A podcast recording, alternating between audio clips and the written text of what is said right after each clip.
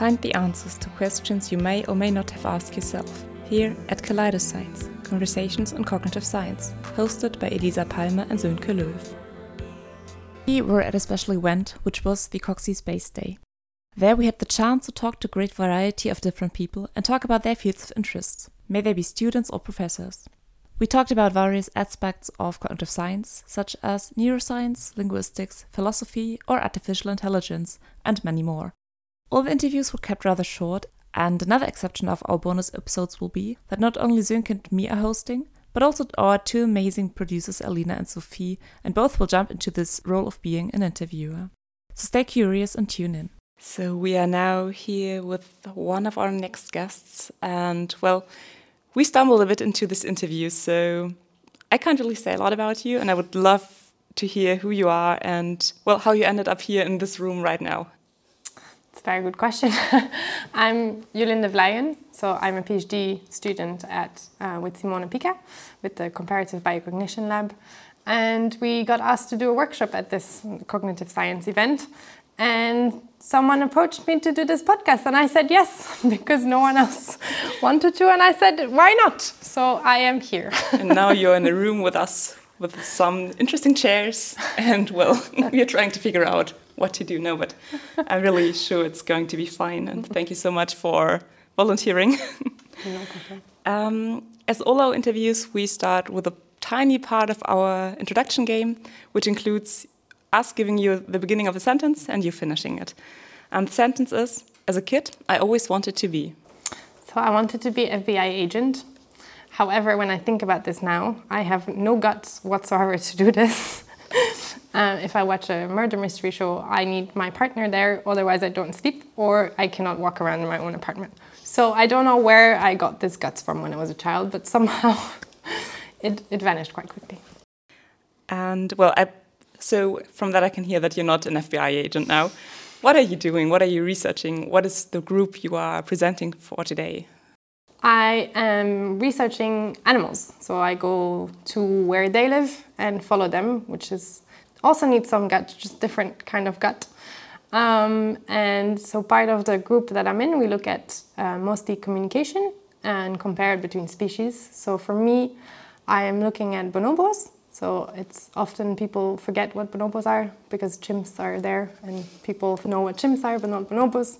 There's also less bonobos there. Uh, so they live in Congo, so it's very dense forests. And as an extra challenge to myself, I decided to also do a comparative part looking at dolphins. So, yes, so dolphins are not that different from primates and us as well because, okay, they live in the water, so very different, but they also live in very complex social groups, just like primates, and they are also highly they have high cognitive skills. So like they can pretty much do as much as we can. Um, so based on this, I compare. I look at communication, specifically turn taking. So like how does a conversation flow between one individual to another? Is it only on conversations or also general behavior, the turn taking? So it's we base it on human conversation. So turn taking in humans is only in conversations, but because we're looking at a species that doesn't have language, uh, only humans have language, we look at body gestures, um, signals, vocalizations, and any kind of actions. So, like if I approach you, what is your response? Okay, you said you follow the animals around, and after Bas's episode, I feel like people might have a glimpse of what it is like to follow a monkey around, but how do you follow the dolphins around? So we're on a boat, so we don't swim with them. Um, there's only one field site in the Bahamas that they actually swim with the dolphins to do behavioral stuff, but it's it, I don't know how they do it. Um, but we're on a boat. We drive around the boat until we see a group of dolphins. Then we take pictures of the dorsal fins because that's how we ID them. Every dorsal fin is unique. Um, and then we assess based on the questions that we have on that day. So for me, with the turn taking, I would prefer smaller groups. And because of the bonobos, I look at mother infants. I also want to look at dolphin mother calves. We don't call them infants. Um, and so if there's a group of maybe like 30 individuals, we take five minutes of just general behavioral data, continue, hope to find a different group. When we find a group of interest, we put in hydrophones in the water to collect then acoustic data. We fly the drone to have a different perspective because when you're standing on a boat, you have kind of like a weird angle. You see the fins, and that's about it. But from the drone, you really have a really nice perspective, and you can see things that we've never seen before. So that's. Uh, and are you looking at a specific kind of dolphins, or is that not? Yes, I forgot to mention this. I'm looking at the most common dolphin there is, the bottlenose dolphin. So it's the ones that you see most of the times in whenever aquarium you go. Um, any kind of dolphin that you think about is mostly the bottlenose dolphin. okay, then I would continue with the next question. So, how would you explain your research or your main field of interest to me if I were about 10? Oh, God. That's a very good question. I don't speak to children a lot. um, I would say that I look at how um, one individual communicates, even I don't know if the word communicate is understandable to a 10 year old, um, with another individual and what, like, how this is done. So, how do you do it? When do you do it? In what specific context do you do it? And so that's between who, what is your age, all different kinds of things. I hope a 10 year old will understand. Yeah, I think so. And then you compare it again to human behavior, right? Exactly. So that's yes. the whole comparative part. Whole comparative part is also looking at different species. So talking about Bas, I'm actually doing exactly the same study, but on a different species. Both chimpanzees and bonobos are as related to each other as to humans. So it would be very, but they they have different social systems. So bonobos are more tolerant than chimpanzees. So there might also be slight differences there. And then we also compare to humans because whatever we can learn from primates, we can understand how it evolved in humans. And when you talk about that, you said you wanted to be an FBI agent. Now you're doing animals. How did you get there? So how did this whole process go from starting at some point eventually at university to looking at dolphins and bonobos? Very good question. Um, for a long time, I didn't know what I wanted to do, um, but I should have always guessed because I was always interested in animals. I think my mom still has these very, very big books of biology of animals, animal facts. I made a quiz about animals when I was 11, 12 um, but I didn't know what I wanted to do, so I took a gap year and then realized that I was just animal research was a thing. Um, in Belgium, I'm from Belgium, and when you finish university, or no, when you finish high school, there's not that many choices that are presented for you. So I didn't know animal research was a thing I could do. Um, so when I came back, I was like, I'm an animal researcher now. So then I did my bachelor's in just general uh, arts and liberal science.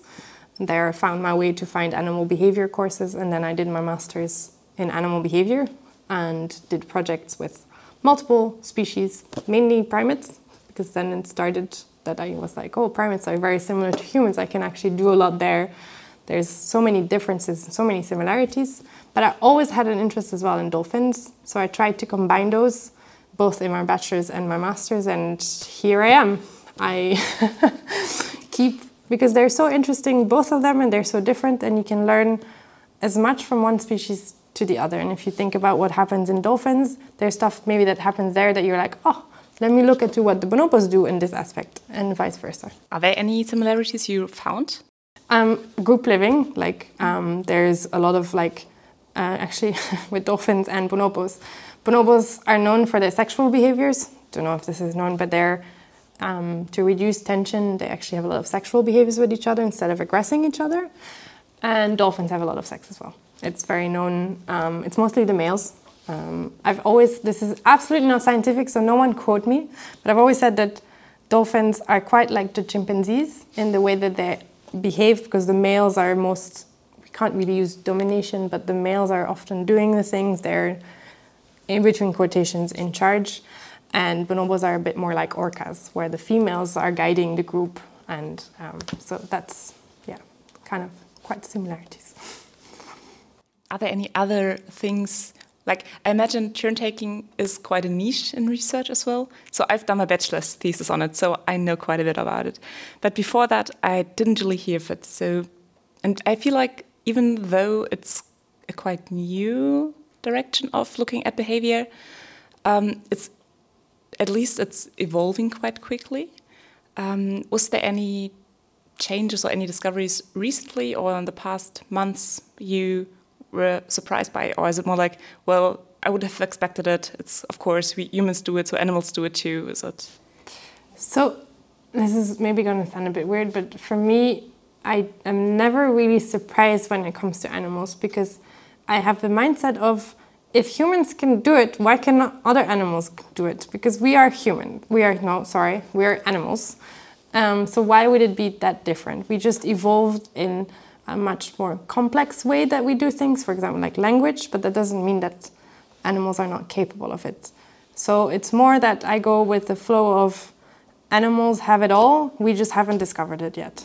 Maybe not all, but most of the things. Um, just like empathy is now a big um, thing, and it's mostly studied by neuroscience, which is then complicated. But why, if we have empathy, why shouldn't animals have empathy or emotions? It's just that we don't have the means to research this non invasively.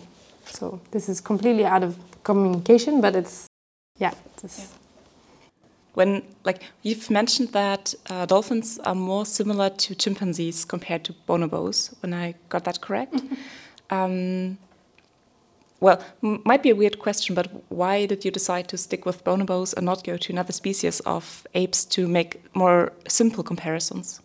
Simply because the research um, PhD uh, position was open with studying bonobos. So it wasn't absolutely about dolphins. I just came in because I wanted to continue my comparative research, and I have the people who work with the dolphins and the field site that I work really well with. So I wanted to continue doing this, and um, that's how yeah. it's bonobos and dolphins. But I am really happy because bonobos are so much cooler than chimpanzees. Why? Because they're they're fluffy, they're beautiful, they're tolerant, they're peaceful, they're yes, and females obviously females are in charge, so yeah. obviously they're much cooler. Mm, so you started researching dolphins before you started your PhD here? Yes, I did my bachelor thesis on snubfin dolphins. So they're dolphins that live in Australia. They look a bit like the Iwadi dolphin. I never know how to pronounce this. Um, that live close to Cambodia. Um, and then I really enjoyed it and I wanted to continue. And then I did a research assistant job for three months in Florida, where I now continue my research. So that's how I got the connection with the dolphins. It was just really nice collaboration and we liked each other's company, I guess. And now I'm, yes, doing my research there. What I'm wondering is like, how can like it's very difficult for me to imagine how you compare the behavior because I mean, apes live in a forest with trees and they don't have fins but arms and legs and move around very differently. And it's very hard for me to imagine how a comparison between these behaviors can be drawn? Yeah, so it's it's a very good question actually, but it's a bit the same as how we compare it with humans, right? We also don't. Well, I mean, we have the same limbs, but um, so basically, what we do is really we look at.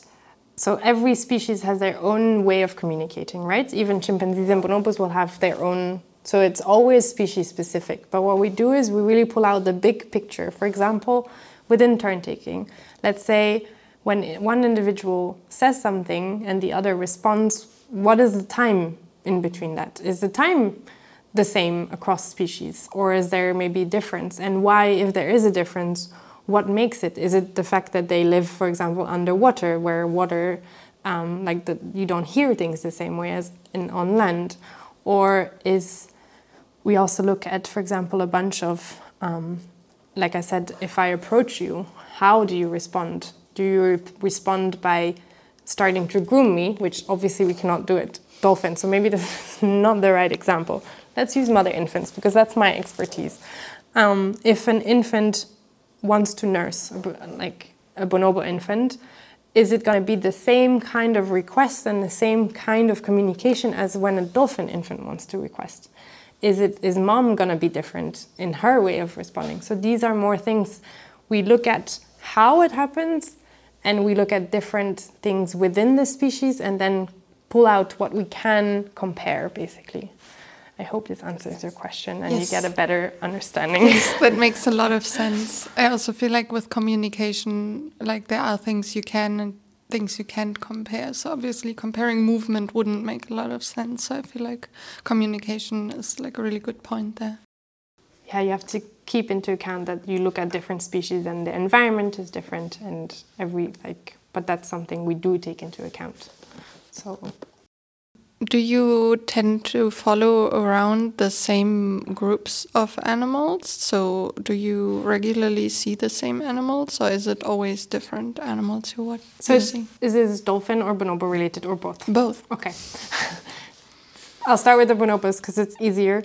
In the bonobos, where the field site is in Kokolopori in Congo, we have three groups that are kind of habituated. Um, um, so they are okay with us following them, and um, there's local field assistants that follow them daily, and so it's easy to well, it depends because only a few researchers can go with the groups because otherwise there's too many people versus bonobos.